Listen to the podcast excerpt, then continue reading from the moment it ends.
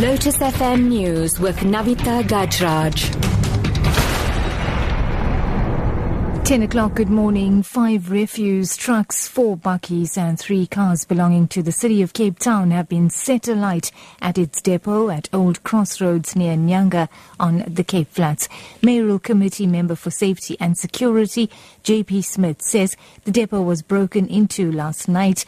Now, yesterday, protesters blockaded both the N2 and the R300 against the lack of sanitation facilities and electricity. Smith elaborates on the damage damage. This is extremely unfortunate as the city is barely able to keep up with maintenance of our facilities and buildings and this amount of damage is a huge setback and a massive repercussions to service delivery in these communities.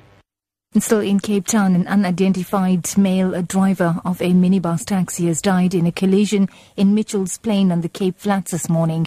Western Cape Traffic uh, Chief Kenny Africa says the vehicle struck a tree at Lentegeur early this morning.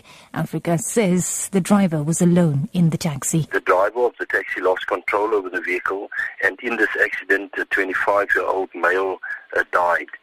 The road is currently closed at Islands, um, direction towards the town centre. In other news now, government's plans to raise the legal drinking age of alcohol to 21 years of age have received mixed reactions. Now, those allowed to sell alcohol are already stating that these regulations are citing losses to their businesses. However, the national liquor policy urges various industries and companies to assist with fighting alcohol abuse and is currently open for public consultation.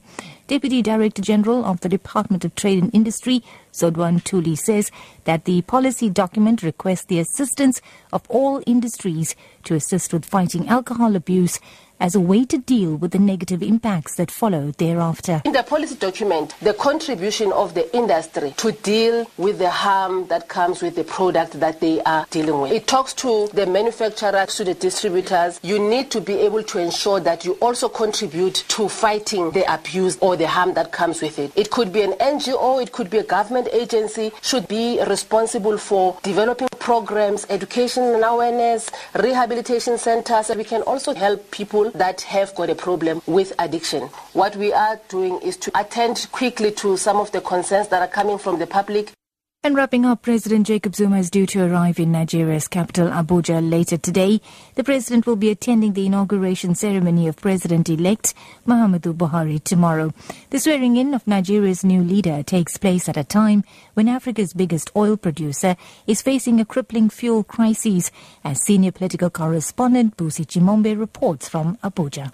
Making queues around several blocks to get fuel is hardly a picture that any country would want visiting heads of state to see. As the new government takes over in Africa's most populous nation, the challenges of the country are apparent for all to see. It is the promise of Muhammad Buhari's new dispensation, with its focus on ending future fuel crises and fighting corruption, that appear to keep the citizens hopeful that the troubles will soon end. Busi Chimombe, ABC News, Abuja, Nigeria.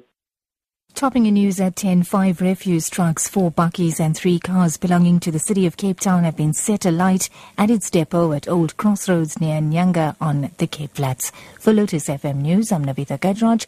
I'll have an update at 11.